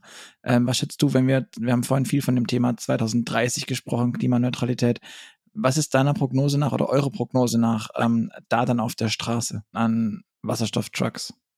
Nur Wasserstoff. Sind ja alles auch Markt, Marktmitbegleiter oder wie war dieses Wort? Dieses furchtbare. Du meinst jetzt Freunde. Und du meinst Freunde. Freunde. Reden Freunde, wir über Deutschland Römer oder reden wir über Deutschland oder reden wir über ähm, andere über, Länder? Wir reden über Deutschland, weil in Deutschland ja. reden wir über 48 Prozent CO2-Reduktion und nur in Deutschland können wir ja diese Zahlen möglicherweise auch bemessen. Mhm. Ich weiß, dass du jetzt China anführen möchtest. Mhm. Können wir auch gleich machen. Länder, ja. Können wir auch gleich machen, aber im Augenblick äh, gibt es ja Einschätzungen, äh, wie viele Fahrzeuge auf Brennstoffzellenbasis wir tatsächlich in 2030 auf der Straße haben. Wenn ich die Aktivitäten aller beteiligten Hersteller sehe äh, und ich die Klasse über 7,5 Tonnen berücksichtige, werden wir maximal 30 bis vielleicht, wenn es hochkommt, wenn es gut läuft, 40.000 Fahrzeuge in dem Bereich haben. Wir sprachen von, von 300, richtig? Die es ja, gerade gibt. Genau. Das ist nicht so richtig viel für das Klimaziel. Mit 48 Prozent. Aber das ist ja immer so mit solchen Zielen, die sich politisch gesetzt werden. Also äh, da kannst du jedes beliebige Ziel nehmen. Da wird immer viel erzählt und da wird äh, vor allen Dingen auch viel diskutiert, aber gemacht wird wenig. Und da bin ich bei einem ganz maßgeblichen Thema, nämlich der Regulatorik. Ähm, äh, Politik erzählt, aber letztendlich setzt äh, das Backoffice der Politik um. Und das sträubt sich an vielen Stellen. Und das siehst du in so vielen Beispielen. Äh, und das frustriert mich an vielen Stellen auch, wo Dinge, die, die offensichtlich auf der Hand liegen, Thema ADR will ich dir an der Stelle nur mal nennen. Äh, es ist der Treppenwitz der Geschichte, dass wir mit, äh, mit Brennstoffzellen-Lkw keine Gefahrgüter transportieren können, also auch nicht den Wasserstoff, den wir von A nach B zu fahren haben. Warum? weil die ADR-Regelung dies nicht zulässt. Da habe ich eine Information aus Genf bekommen von der entsprechenden Behörde, dass man da auch nicht drüber nachdenkt vor 2026. Das gleiche gilt für batterieelektrische Fahrzeuge. Also ein Treppenwitz, grünen Wasserstoff zu transportieren mit einem Dieseltruck. Sag mal, und kann mir das mal einer erklären? Ey, das geht gar nicht. Oder, oder Zulassungsprozedere für solche Fahrzeuge, wo klar ist, dass wir aufgrund der baulichen Situation äh, eine entsprechende Veränderung der Zulassungsverordnung brauchen. Ja, das liegt seit 2019 im Verkehrsministerium. Alle Mann, wie wir da sind, hämmern wir auf dem Verkehrsministerium rum. Glaubt ihr, dass die sich auch nur einen Meter bewegen? Null. 0,0. Also hört auf. Also wir haben an der Stelle, und das will ich eigentlich damit sagen, und jetzt will ich das mal gern aufhören, alle Mann eine Menge zu tun. Und da haben sich alle dran zu halten. Und diese ganzen politischen Sprüche, die will ich dazu auch überhaupt nicht mehr hören. Die sollen einfach mal machen. Vielleicht passiert es ja jetzt. Also wenn jemand zuhört aus dem Verkehrsministerium, Grüße gehen raus, äh, dann haben wir das jetzt eventuell angestoßen. Wäre doch super. Und weil du selber gerade schon China in den Raum geführt hast, was wäre deine Antwort zu dem Thema China und Wasserstoff? Das ist Dirks Metier. ähm, ich sag mal, die sind uns circa so sechs bis sieben Jahre voraus. Dort fahren schon Tausende von Wasserstoff-Lkw und ähm, China hat eine, eine, also einen Plan rausgegeben, den Long-Term-Plan for Hydrogen, ähm, der von 21 bis 35 geht und der ganz klar vorliegt, in welcher Geschwindigkeit dort jetzt ausgerollt wird. Ähm, und ähm, ja, China wird schon äh, nach ihrem eigenen Plan im Jahr 2025 50.000 Hydrogen Fuel Vehicles und das sind hauptsächlich Trucks haben. Ähm, und die werden das halt haben, weil da wird das so gemacht. Und hier redet man über Klimaziele, die man irgendwie vorgibt. Und der erste OEM kommt vielleicht 2025 mal um die Ecke mit irgendwas. Und äh, das ist eben auch einer der Gründe, weshalb wir als Mittelständler schnell dabei sind und jetzt einfach handeln. Und wir holen uns halt eine Menge Technik auch aus China, aber auch aus Japan und Korea äh, und integrieren das hier. Wir warten eben nicht, bis hier irgendwann mal aufgewacht wird. Ich meine, wir sind hier noch in der Grundlagenforschung Brennstoffzelle und drüben kaufe ich die einfach serienmäßig vom Markt. Die wird dort robotisch serienmäßig hergestellt. Und mit drüben meine ich jetzt tatsächlich China, Korea, Japan. Wir haben sogar eine Wahl. Ähm, und äh, das ist schon ein Riesenunterschied zu dem, was hier passiert, wo eben hier noch keine Ahnung, irgendwelche Fraunhofers in TUs über irgendwelche Sachen an der Brennstoffzelle rumforschen. Ja, die bauen sie aber nicht, sondern. Oh, Verzeihung. Ach was. sag mal, ich sag jetzt meinen drei Kühen hier sollen ruhig sein. Ich komme gleich zum Melken und du lässt deinen Hund da rumbellen. Das ist ja wohl der Hammer. Ja, nee, also, glaube, es was geklingelt. Mir, was mir viel mehr Sorgen macht, ist, dass wir über China sprechen und der Hund anfängt zu bellen. Hunde können doch verstehen und nachdenken. Das Total, ist meine ja. Quintessenz daraus. War Meiner das nicht so? auf jeden Fall. In China es gab auch Zeiten, wo man im Süddeutschen auch im Österreichischen Hunde gegessen hat. Das machen nicht nur die Chinesen. Ich will das nochmal betonen. Das macht ho hoffentlich einfach keiner, wenn ich das mal betonen darf. Also ich ja. habe jetzt gerade keinen Hunger. Da bin Sehr ich gut. komplett bei dir, Patrick. Sehr gut. Ich äh, würde sagen, wahrscheinlich will ähm, Toffi langsam auch ähm, raus, Patrick. Deswegen ähm, Und wir sind auch schon weit über der Zeit. Normalerweise sind wir bei einer knappen Stunde, sind wir bei anderthalb. Aber wir haben heute auch zwei Gäste hier. Ähm, wenn ihr nicht noch irgendwas ganz dringend loswerden wollt, lieber, liebe Dirk, liebe Dirks, ähm, dann würde ich auch vorschlagen, wir kommen langsam zum Ende. Ja, ich, ich hätte ganz gerne was, und zwar das, das Klassische. Ich grüße meine Oma Anne Heikel und meinen lieben Partner Dirk Rast. Haben wir so durchgegeben direkt. Ich, könnt, ihr, könnt ihr das bitte nicht senden? Das ist ganz furchtbar. also ich hätte noch einen Wunsch. Ähm, mir hat das sehr viel Spaß gemacht mit euch. Ich würde das wirklich, wirklich toll finden, wenn wir äh, da mal eine Fortsetzung irgendwie ansetzen könnten. Und ich glaube, ich glaube, dass eins immer ganz wichtig ist, äh, das haptische Erlebnis, äh, das zu sehen und, und das anzufassen, was wir tun das überzeugt am, am Ende tatsächlich. Insofern wär, wäre es wirklich wünschenswert und toll, wenn wir euch mal bei uns begrüßen könnten und das Ganze dann fortsetzen. Ganz, Unbedingt. ganz bestimmt. Also ich, ich wollte schon immer mal LKW fahren, ihr braucht nur eine abgesperrte Fläche, weil ich habe leider nicht den passenden Führerschein. Eine große abgesperrte Fläche. Hey. Nun gut. Aber du ich, kommst ich, vorher in einen Fahrsimulator und immer öfter kommen die Leute da auch wieder raus. Ach, guck, okay. Chance 1 zu 3 oder so. Ähm, aber be bevor wir ähm, euch jetzt aber so einfach entschwinden lassen, wir haben am Schluss eines jeden Move-Podcasts die man könnte schon fast sagen, Tradition etabliert, ähm, dass wir noch ein kleines kurzes Spielchen spielen, ähm, die sogenannten AB-Fragen. Das heißt, wir würden euch oder ich werde euch eine Handvoll Fragen stellen, ähm, die ihr entweder mit dem einen oder dem anderen beantwortet. Ich würde sagen, wir fangen immer mit Dirk G an, der ja heute auch schon anfangen durfte bei der Begrüßung. Und ähm, danach darf der Kollege antworten. Wenn ihr jetzt noch irgendeine Anekdote habt, warum ihr euch fürs eine oder für das andere entscheiden wollt, lasst es uns einfach gerne wissen. Und dann starten wir doch direkt. Seid ihr mehr der Typ Streaming-Dienst oder CD und Schallplatte? Streaming-Dienst. Corona hat mich dazu gemacht. Plattenladen war zu? Okay. Und Dirk? Also ich habe in einigen meiner Oldtimer tatsächlich immer noch CD-Wechsler und ich höre auch ganz gerne mal eine CD. Ferrari oder Tesla? Tesla. Keins von beiden. DKW. Okay, aber das mit dem Entweder-Oder hast du schon verstanden, gell? Was? okay, la lassen wir das einfach so stehen. Ähm, Apple oder Google? Apple. Ja, Apple. Loft in der Stadt oder altes Bauernhaus auf dem Land? Altes Bauernhaus auf dem Land. B. Okay. Ähm, Auto oder Fahrrad? Auto. Ja, Auto. Vor allen Dingen, wenn es emissionsfrei ist. Ich habe jetzt ein bisschen drauf spekuliert, dass sie Auto oder Fahrrad Kreuzfahrtschiff kommt. Aber ähm, man, man, soll die Erwartungen ja auch nicht zu hoch stellen. Ähm, im, Im Auto, wenn ihr jetzt beide schon Auto sagt, äh, kommt dann eher äh, vorne oder hinten sitzen? Vorne. Vorne. Okay. Vorne, da wo das Steuerrad ist. Das kann sein, wo es will, aber da muss man dann sitzen. Was sagen denn eure Mitmenschen so? Angetraute Kinder, nahe Verwandte. Seid ihr gute Autofahrer? Nö. Ah.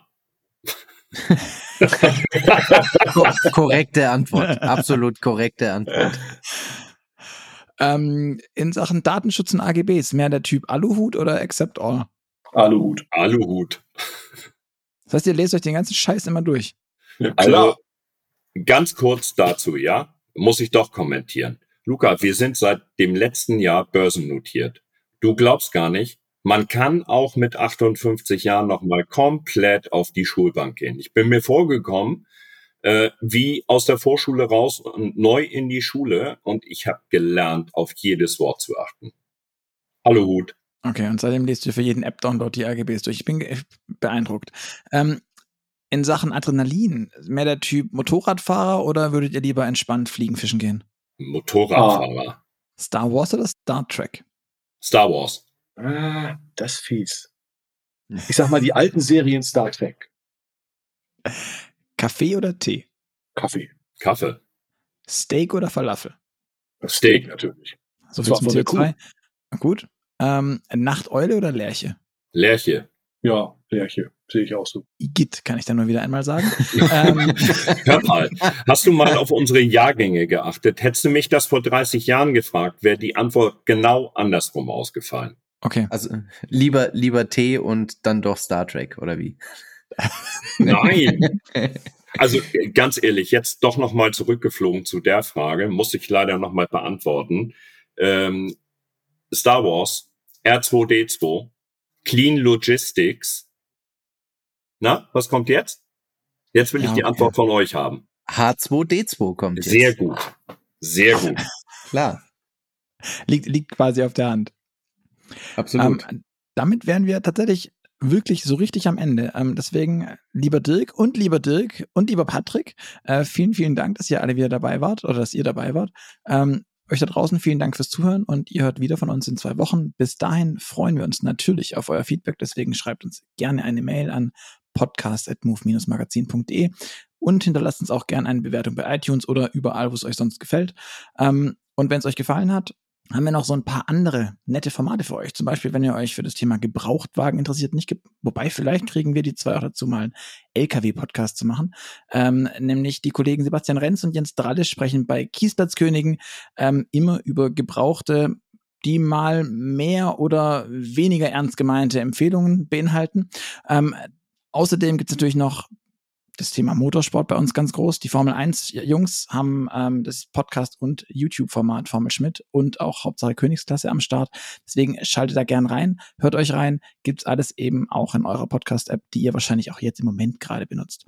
Und dann haben wir und natürlich auch für unsere Gäste immer ein ganz kleines Schmankerl noch zum Schluss. Wenn ihr eine Gratisausgabe der aktuellen Automotor und Sport wollt, kommt die frei Haus. Wie macht ihr das? Ganz einfach auf www.motorpresse-aktion.de slash AMS klicken und dann dort Adresse eintragen und dann kommt das Heft nach Hause. Jo, das war's auch schon mit dem ganzen Abspann. Ich sag nochmal Tschüss, vielen Dank euch dreien und bis zum nächsten Mal. Danke ja, dir. vielen Dank. Danke. Ciao, ciao. Tschüss. Ciao.